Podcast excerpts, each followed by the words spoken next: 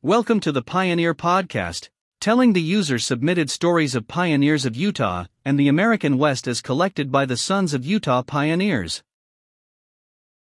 This episode of the Pioneer Podcast is an audio file generated by a pioneer biography submitted to us at PioneerStories.org, a webpage of the Sons of Utah Pioneers. We invite you to share your family pioneer stories too, by going to PioneerStories.org. and clicking the red Submit button. Your story will also become a part of this podcast, where it can be shared with other family members as well. Now, here is our pioneer story. This episode is about Thomas Woolsey, 1805 to 1897, by Wilford Whitaker. During the years 1846 and 1847, there was much more traffic across the unmarked prairies than what we usually think. There was that seemingly endless stream of immigrants on their way to Oregon, a few to California, and the Mormons, across Iowa to Winter Quarters, Council Bluffs, and then the Mormon Battalion, on their way to Santa Fe and San Diego, California. But there were also others involved in this general migration.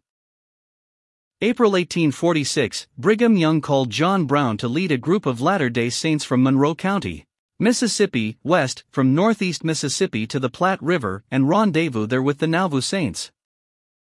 There were 14 families and several single men, 43 adults, 24 men and 19 women, and an unknown number of children. April 8, 1846, 5 men were selected to assist Brown, to return to Mississippi and guide the families west. May 26, 1846, at Independence, Missouri, they were joined by the Robert Crow family of 17 adults and children with this company. The Brown Company totaled 60 adults. Mid-June 1846, Brown and Company were at the Platte River where they waited 1 or 2 weeks and then continued west towards Fort Laramie where they were advised to go to Pueblo, Colorado, on the headwaters of the Arkansas River, where they could winter. The fort was in a sheltered valley, with a surplus of corn and other food and supplies could be found at Bent's Fort, which was about 75 miles away. July 2, 1846, Thomas Woolsey, the oldest son of Joseph Woolsey and Abigail Woolsey, was an intrepid, courageous pioneer. His life deserves more attention than that hitherto given to him.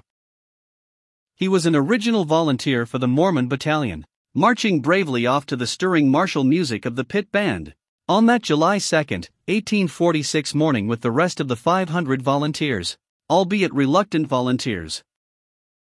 Like many others, Thomas Woolsey left wives and children, 2 wives and 5 living children, to fend for themselves in his absence.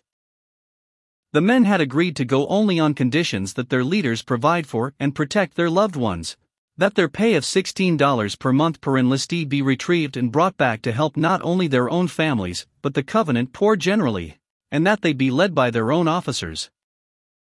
July 16, 1846, this date was celebrated by some as the date of enlistment of the Mormon Battalion.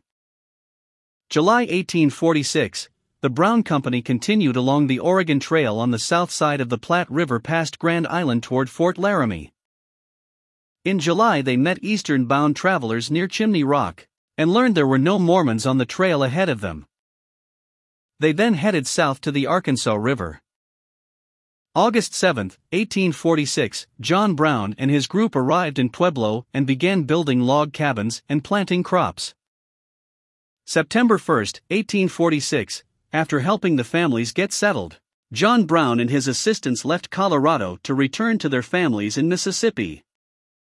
September 12, 1846, these men on their eastward journey met the Mormon Battalion traveling west, at about the crossing of the Arkansas and told the soldiers about the branch of the Mormon Church members in Pueblo. Here the dates become a little confusing, possibly because there were 3 actual detachments that were detached from the main Mormon Battalion. Ricketts said the Higgins family detachment left on the September 18, 1846. But it must have been as early as September 12, 1846, as Norman Sharp wounded himself on the trail to Pueblo, on the September 16, 1846. After hearing Brown's report of the LDS settlement at Pueblo, Lieutenant A. J. Smith, temporary battalion commander, decided to send some of the women, their husbands, and children back to Pueblo. The first detachment, known as the Higgins Family Detachment, Arkansas Detachment, consisted of 11 men, 9 women and 33 children. September 12, 1846, after reaching Santa Fe, almost one-fifth of the Mormon Battalion enlistees were too ill and exhausted to complete the grueling overland march to San Diego. Colonel Doniphan, Commandant at Santa Fe, and Lieutenant Colonel Philip St. George Cook agreed to send a sick detachment of 89 men, 18 women laundresses, and some children on a 300-mile detour to Pueblo, 75 miles west of Bent's Fort. Captain Higgins, with a guard of 10 men, was detailed to lead this detachment. They were actually at the crossing of the Arkansas on the Arkansas River at this time, to Pueblo, a Mexican town located farther up the Arkansas, to winter.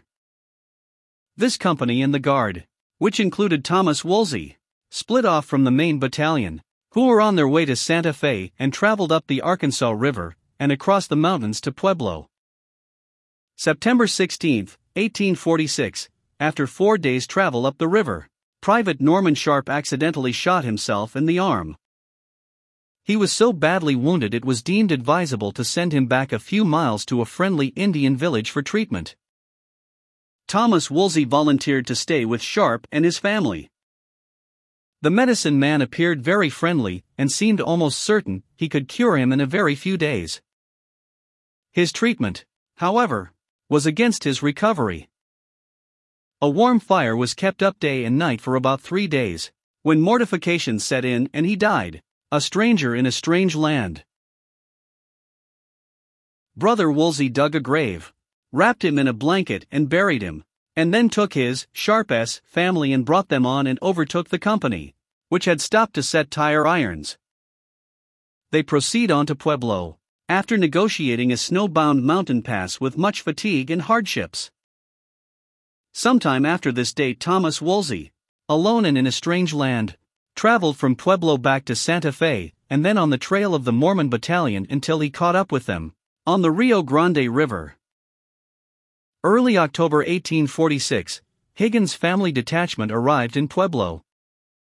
October 18, 1846, when Philip St. George Cook assumed command of the battalion in Santa Fe, he thought there were still too many women, children, and sick soldiers and decided to send a second detachment to Pueblo. This group left Santa Fe October 18, 1846 under James Brown, Captain. This was known as the Brown Sick Detachment, Santa Fe Detachment. Ricketts, Ibid. October 29, 1846, John Brown's group reached their families in Mississippi. November 4, 1846, here we, the main body of the Mormon Battalion, were overtaken by Thomas Woolsey, one of Captain Higgins' detachment, who went to Pueblo from the crossing of the Arkansas. He traveled from Santa Fe alone and brought us the first information we received of the accidental shooting and subsequent death of Norman Sharp.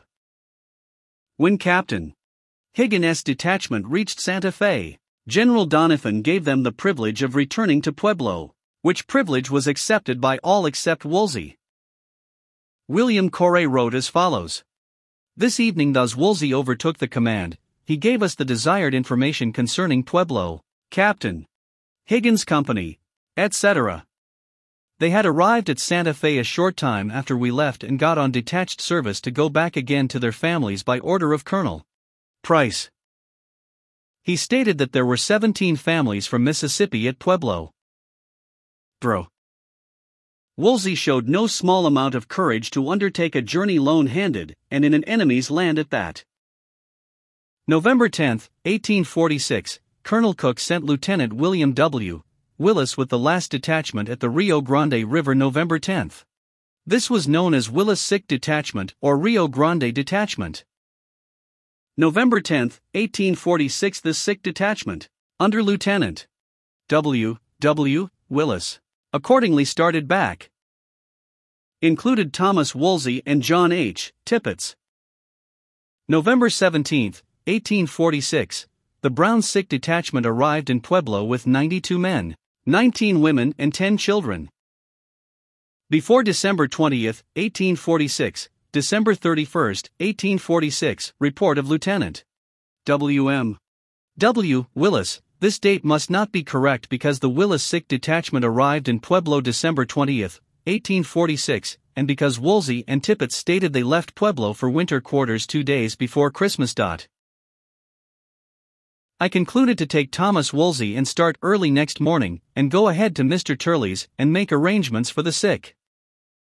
Brought up the sick. And then a very difficult time over the mountains, through deep snow, to Pueblo. December 20, 1846, the Willis Sick Detachment arrived in Pueblo December 20, 1846. This date does not agree with the date above as reported by Lieutenant Wm. W. Willis. There were 56 men and 1 woman in this Willis Sick Detachment. Thus we have Thomas Woolsey volunteering to go with the Mormon Battalion to San Diego, then on the Arkansas River, being assigned to go to Fort Pueblo, Colorado, with the Higgins family detachment. He stayed with Norman Sharp, who had accidentally shot himself, until Sharp died, then buried him. Then he took Sharp's widow and family onto Pueblo.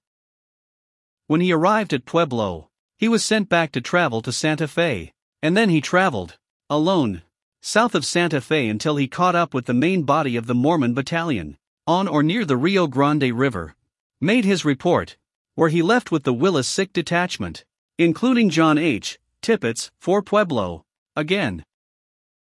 Arriving in Pueblo, he started the new year, 1847, preparing to take this bold journey, with John H. Tippetts, through the plains back to winter quarters and the main body of the Saints, carrying money and mail. After this most perilous journey of over 600 miles, and many adventures later, through unmarked prairies and treacherous Indians, he and Tippetts were reunited with the Saints in winter quarters, where they made arrangements to travel with the pioneer group under Brigham Young to the Salt Lake Valley. December 23, 1846, Thomas Woolsey and John H. Tippetts left Pueblo for winter quarters, Council Bluffs, first day, lost December 24, 1846, second day. It took all day to find ourselves.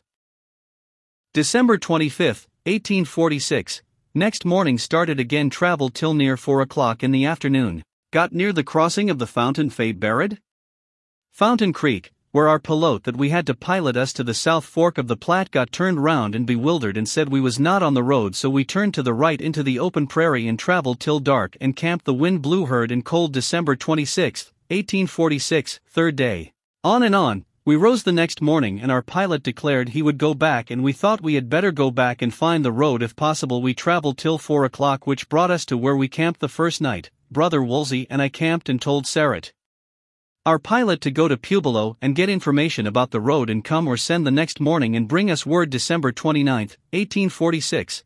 Again there is confusion as to the dates here, but it appears that they returned to Pueblo to get their bearings, because Tippetts and Woolsey write that on the 29th of December, 1846, we left Pueblo, traveled 10 miles and camped. This date seems the more reasonable.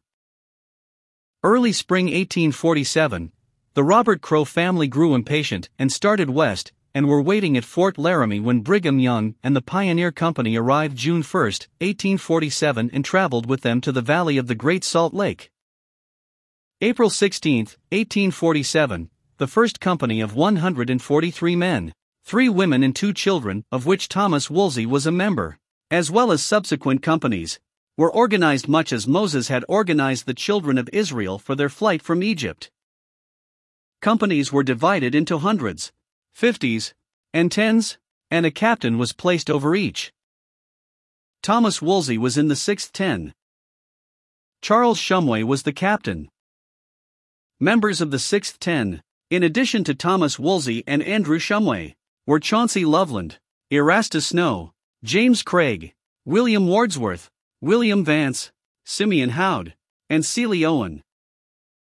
In company with Brigham Young and Heber C. Kimball, another company came 3 days' travel, camped 3 days to let our teams browse on cottonwood brush as there was no grass. Started our march to Missionary Station, to civilize the Pawnee Indians, then on to Pawnee Town, forded the Loop Fork of the Platte River, came to Wood Creek, to a place called Laramie, a distance of 501 miles. Before we came to Laramie, we crossed the North Fork of the Platte, myself and Roswell Stevens. Amasa Lyman went south toward Pike SP to meet our company. We had left the December before. When we got to the Dry Fork of Crow Creek, we lost our road, it being very blind weather all that day. Next day we came to the South Fork of the Platte, forded across, came to the trail we had gone down in the winter.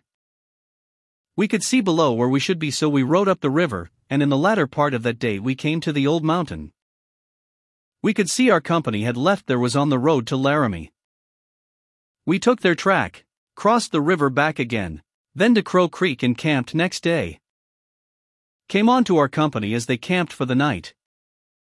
Next day, great rejoicing, for they had heard by way of an Indian that we had been killed during the winter.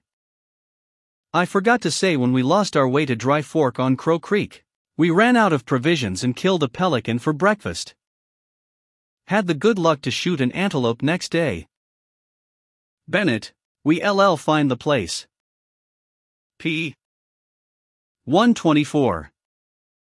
The decision to pass near the main Pawnee village was both deliberate and dangerous, and was prompted, no doubt, by those in camp who had first-hand experience with the Pawnee. James Case, a former employee at the government-operated farm near the Pawnee village who was dismissed after his conversion, had spent much of the past year at the now-abandoned farm and adjacent Presbyterian mission.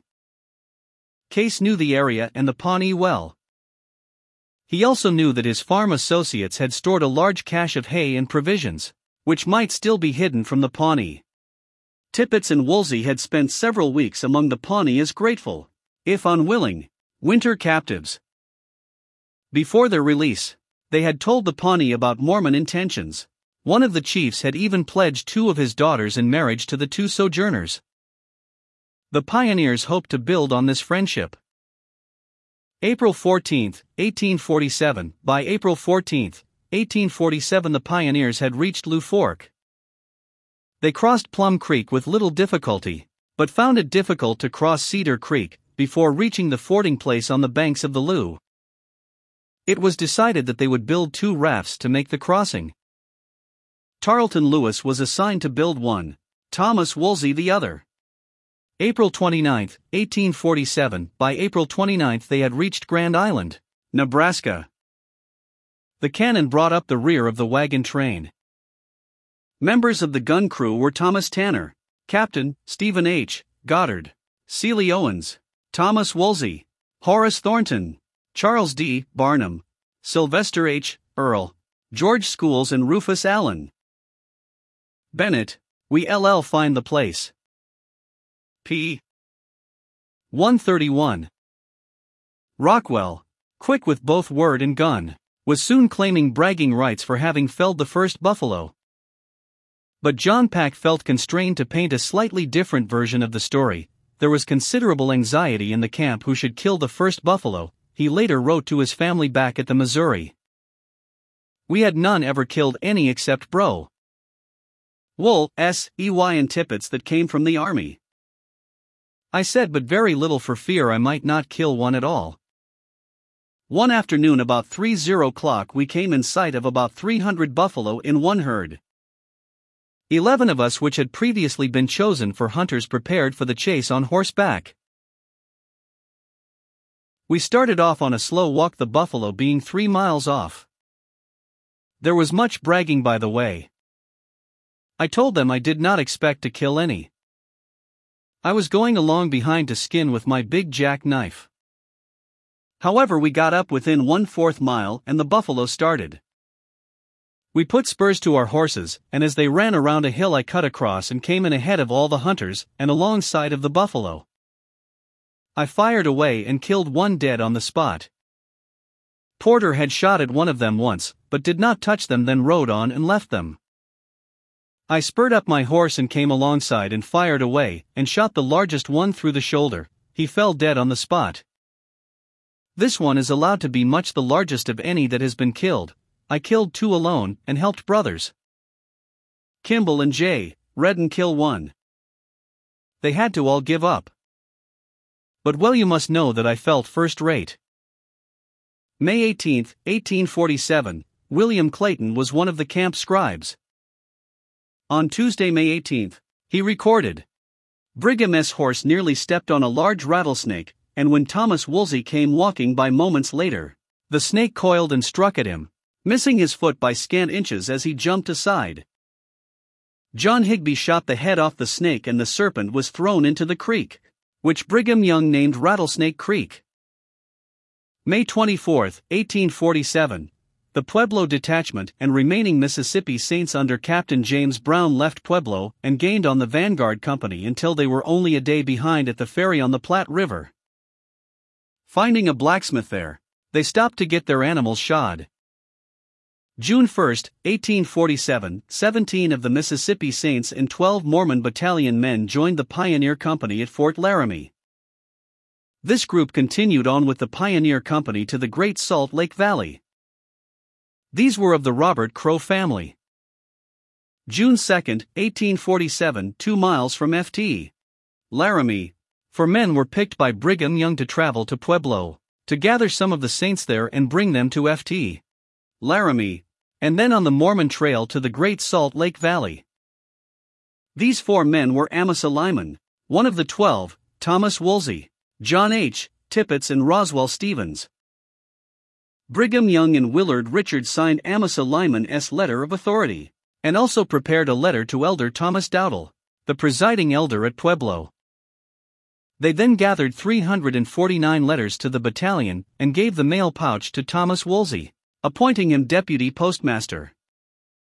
Dr. Richards instructed Brother Woolsey to bring back all the letters he was not able to deliver.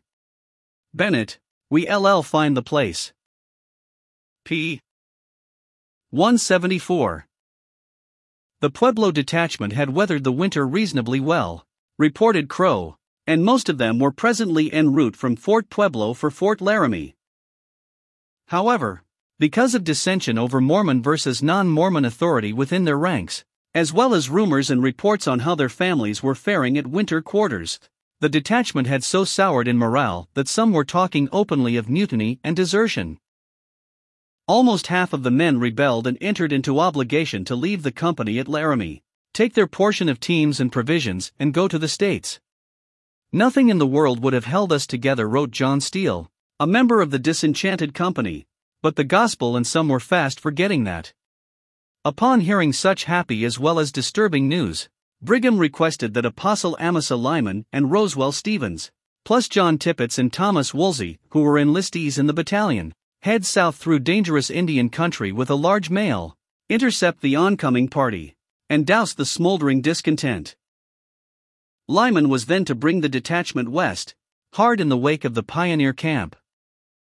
On the morning of June 3, 1847. June 3, 1847, the 4 men then started on horses and mules for Pueblo. President Young, Heber C. Kimball, Willard Richards, and Orson Pratt accompanied them to Laramie Fork, where they held a council meeting seated on a large tree which had fallen on the bank of the river, after which they knelt down and President Young blessed the brethren who were going on the journey and dedicated them to the Lord. Date not given. Thomas Woolsey met up with the Pueblo Saints, who were already on the road and started after the Pioneer Company under Brigham Young. "Next morning after we came to the company, we started our long march under the mountains. Crossed the middle fork of the Platte at Fort Laramie. Here we took the road that Brigham Young and Heber C. Kimball were on with the Pioneer Companies. Went over the hill where they had camped at Independence Rock, on the Sweetwater, and stayed one day. Then on up the Sweetwater to Pacific Springs, passed them and camped on the Dry Sandy.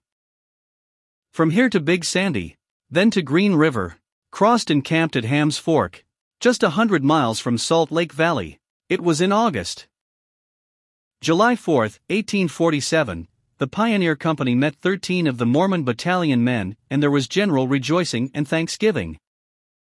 July 8, 1847, Sergeant Williams and Samuel Brannan were sent back along the trail to meet members of the Mormon Battalion detachment coming from Pueblo, which included Thomas Woolsey. There were 140 men in the detachment, which was 7 days behind the pioneers. Thomas Woolsey pushed ahead and caught up with the pioneer company sometime before they entered the valley. July 24, 1847, Thomas Woolsey arrived in the Great Salt Lake Valley with the pioneer company. July 29, 1847, Bennett, we LL find the place, p. 230. The very next day, July 29, 1847, the combined company of Mississippi Saints and the Pueblo detachment of the Mormon Battalion, some 240 souls in all, arrived in camp with 60 wagons, over 100 horses and mules, and some 300 head of cattle, more than doubling their speed. Marching to fife and drum, the soldiers, now looking like mountaineers, sunburned and weather-beaten, entered the valley in smart military procession, council and officers first, infantry next with martial music, then the cavalry, with the baggage wagons bringing up the rear. The brethren were very much rejoiced at getting once more among their friends, Bullock noted, and a general congratulations took place. July 30, 1847, the Pueblo Saints made a campsite about 1/2 mile north of the Temple lot. July 31, 1847, Brigham Young took command.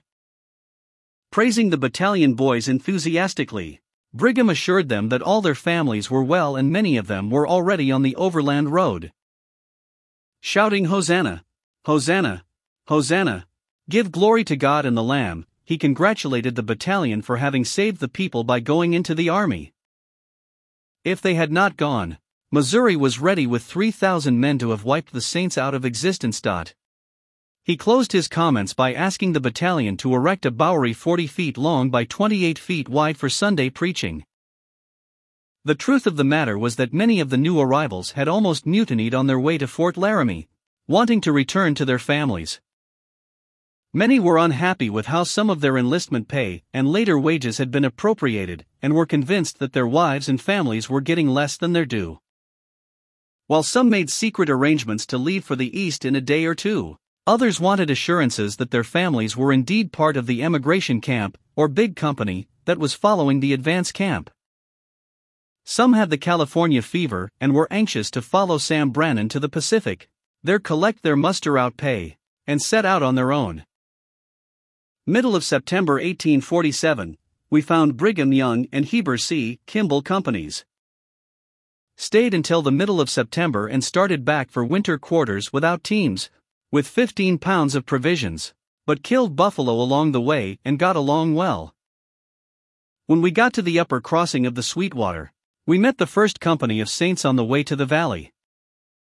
This was the John Taylor Company, which included George Whitaker, Wilford W. Whitaker's English ancestor. Thomas Woolsey left the valley of the Salt Lake and returned east in the fall of 1847. He and his families, augmented now by 2 more children, settled on a prosperous farm at Mt. Pisgah, Iowa, to grow produce to help the Saints to get to the Utah Territory. They continued in this special calling until 1842, when they, too, crossed the plains and the Rocky Mountains to Salt Lake City.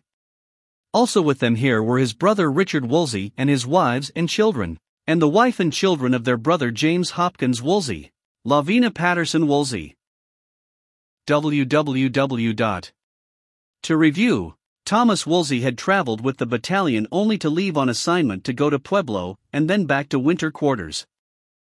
He then commenced the Mormon trek with the original company headed by Brigham Young, only to be sent again to Pueblo as the deputy postmaster. With Mormon Battalion Saints from Pueblo, he again traveled to meet Brigham Young's company. He was with the original company of Saints who came down Emigration Canyon into the Great Salt Lake Valley. November 30, 1847, arrived back at winter quarters on the last of November, 1847. Found Alva Tippetts very sick. He died 3 days after I got there. Total miles from July 16, 1845 to November 1, 1847 is 5,900. This is a fantastic figure, equivalent to crossing the continent twice, most of it on foot. I went to work teaming to get means to return in the spring with my family. Thanks for listening to the Pioneer Podcast. We would like to invite you to subscribe to and share this podcast with others. Also, please leave us a review at the iTunes store. That helps us more than anything else.